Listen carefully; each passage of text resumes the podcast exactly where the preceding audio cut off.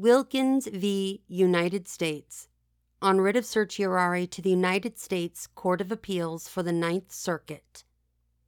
Decided March 28, 2023.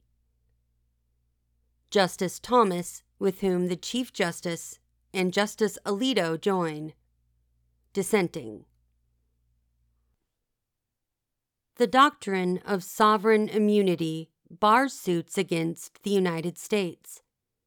But in the Quiet Title Act of 1972, Congress waived this immunity and consented to suits against the United States in order to determine the status of disputed property. Congress conditioned this consent on, among other things, a 12 year statute of limitations.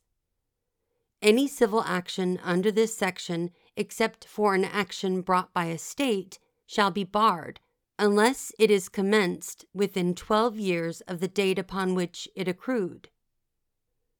This court has long construed such conditions on waivers of sovereign immunity as jurisdictional, and it has acknowledged the jurisdictional nature of the Quiet Title Act's statute of limitations in several precedents.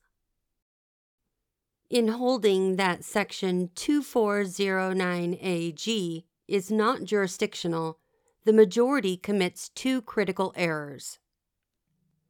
First, it applies the same interpretive approach to a condition on a waiver of sovereign immunity that it would apply to any run of the mill procedural rule.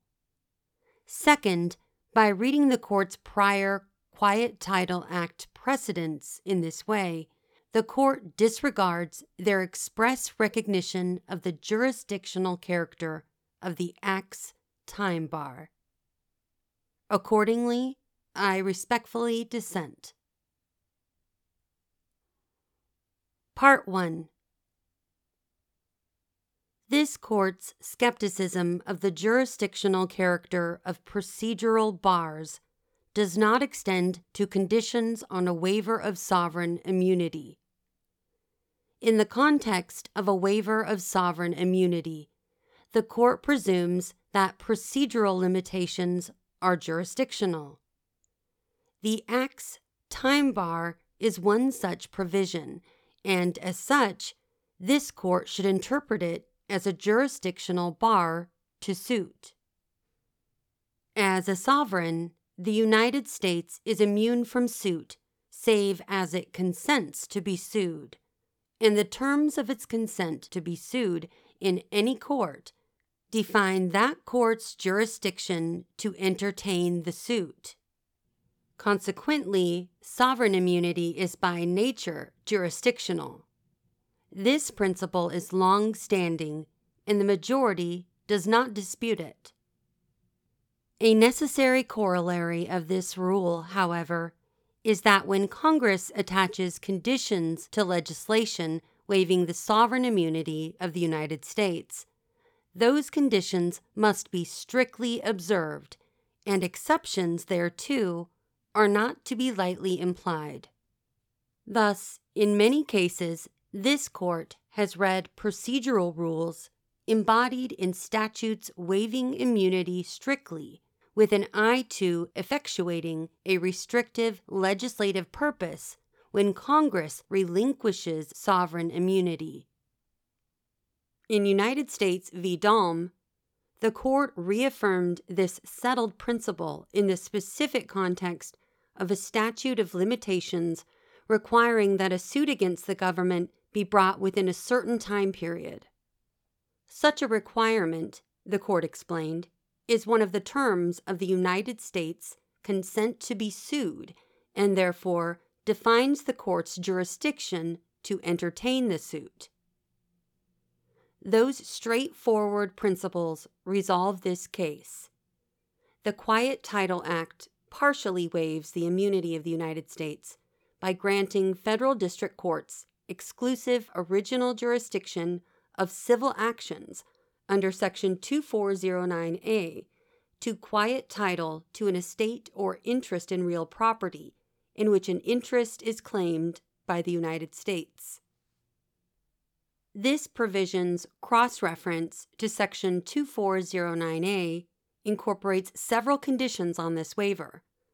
For example, the Act specifies that the United States shall not be disturbed in possession or control of contested land pending a final judgment or decree, the conclusion of any appeal therefrom, and 60 days. And if the final determination is adverse, the United States shall have the right to purchase the land for just compensation. Similarly, the Act provides that any civil action against the United States under this section shall be tried by the court without a jury, and bars suits based on adverse possession. It also incorporates the time bar at issue here. Any civil action under this section, except for an action brought by a state, shall be barred unless it is commenced within 12 years of the date upon which it accrued. Such action shall be deemed to have accrued on the date the plaintiff or his predecessor in interest knew or should have known of the claim of the United States. These provisions carefully delineate the scope of the Act's limited waiver of sovereign immunity, establishing conditions on which the United States has consented to be sued. The United States has not, for example, consented to a jury trial or to be sued on an adverse possession theory. Similarly, and just as critically, it has not consented to be sued except by a state once the 12 year statute of limitations has passed.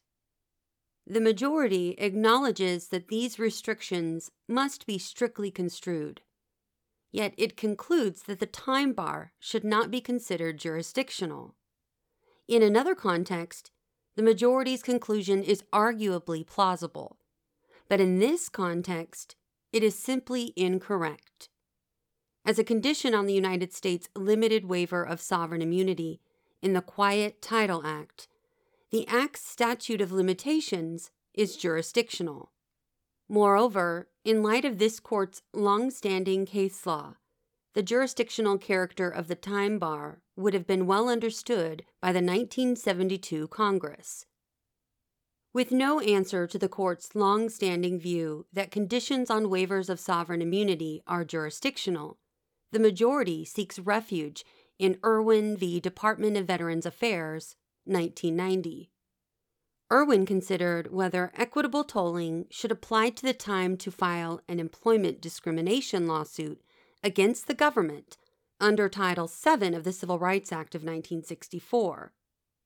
There, the court reasoned that time requirements in lawsuits between private litigants are customarily subject to equitable tolling, and that once Congress has made a waiver of sovereign immunity making the rule of equitable tolling applicable to suits against the government, in the same way that it is applicable to private suits, amounts to little, if any, broadening of the congressional waiver. It thus concluded that such a principle is likely to be a realistic assessment of legislative intent as well as a practically useful principle of interpretation.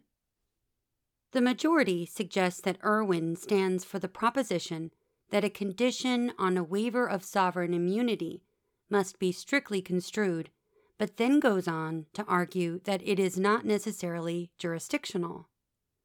However, our decision in United States v. Williams, 1995, decided five years after Irwin, demonstrates that statutes of limitations in suits brought against the United States are no less jurisdictional now than they were before Irwin.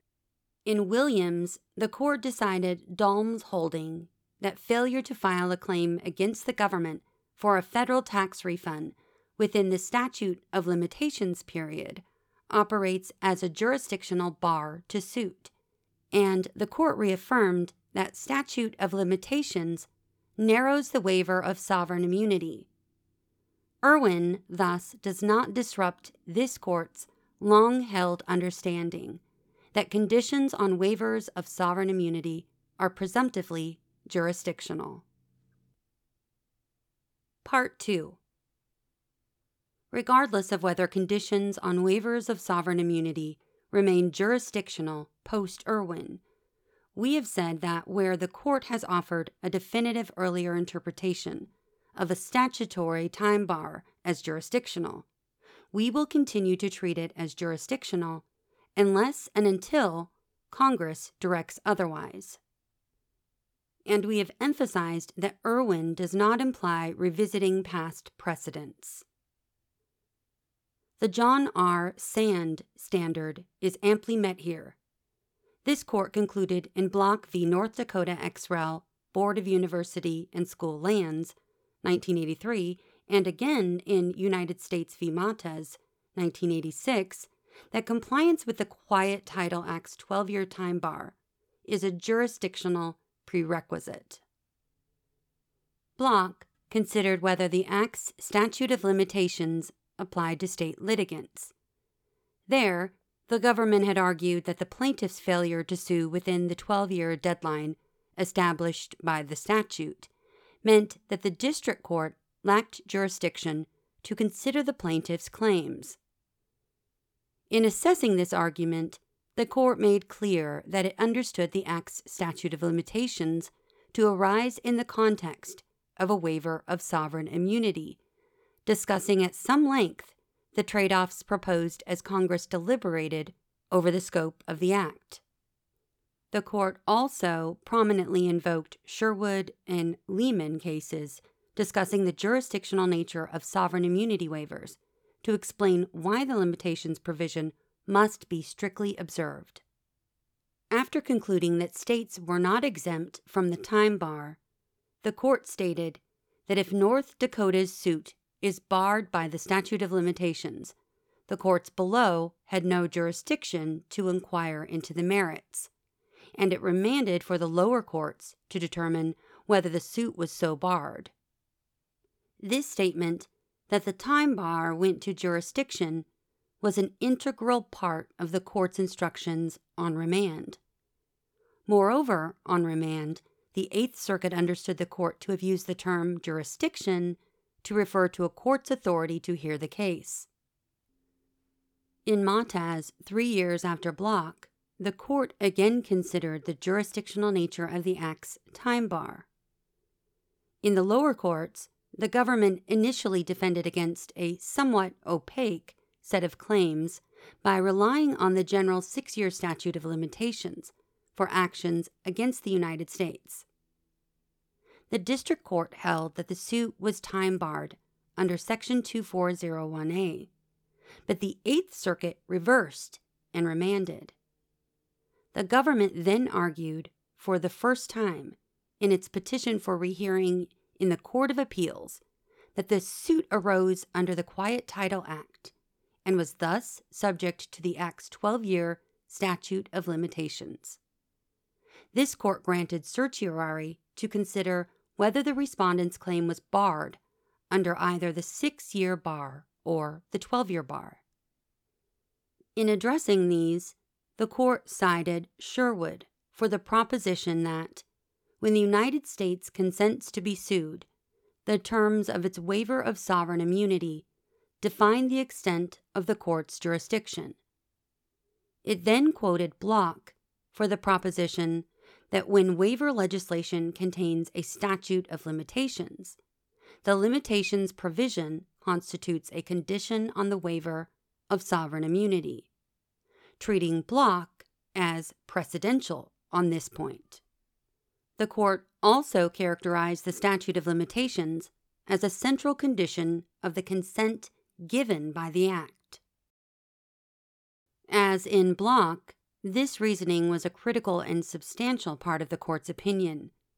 The court ultimately concluded that the plaintiff's claim was untimely and thus barred under the Act. The court further concluded that no other statute conferred jurisdiction on the lower courts to adjudicate her claim. In deciding the case, the court noticeably did not engage in a forfeiture analysis, underscoring that it understood the government's late raised statute of limitations argument to be jurisdictional and thus capable of being raised at any point in the proceedings. United States v. Beggerly, 1998, on which the majority relies, is not to the contrary. In that case, the court considered whether the Quiet Title Act's time bar may be equitably tolled. After noting that the Court of Appeals had considered the statute of limitations jurisdictional, the court turned to the language of the Act. The court emphasized that the 12 year statute of limitations began to accrue when the litigants knew or should have known of the claim of the United States, and it observed that the provision's text has already effectively allowed for equitable tolling. Given this fact and the unusually generous nature of the Act's limitations time period, the court concluded that extension of the statutory period by additional equitable tolling would be unwarranted.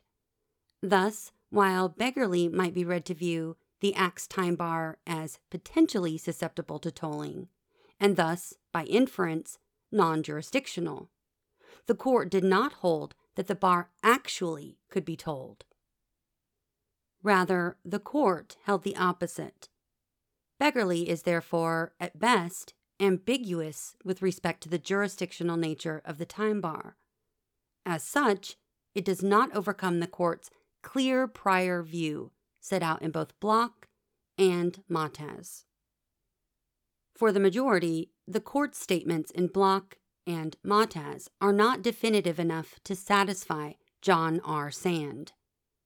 But the import of the court's references to jurisdiction in Block and Mottaz would have been clear at the time.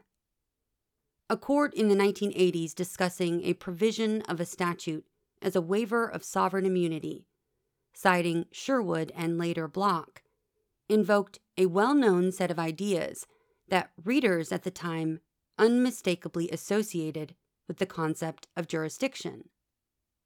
In fact, the court in Dalm cited Block and Mottaz, and no other cases, for the proposition that conditions on waivers of sovereign immunity define the court's jurisdiction to entertain the suit. The Quiet Title Act statute of limitations functions as a condition on a waiver of sovereign immunity and is therefore jurisdictional. This court has repeatedly characterized the Act's time bar as jurisdictional, and that interpretation remains authoritative under John R. Sand. Accordingly, I respectfully dissent.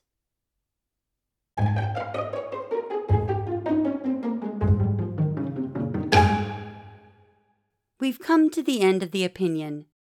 Until next episode, thanks for listening to What SCOTUS Wrote Us.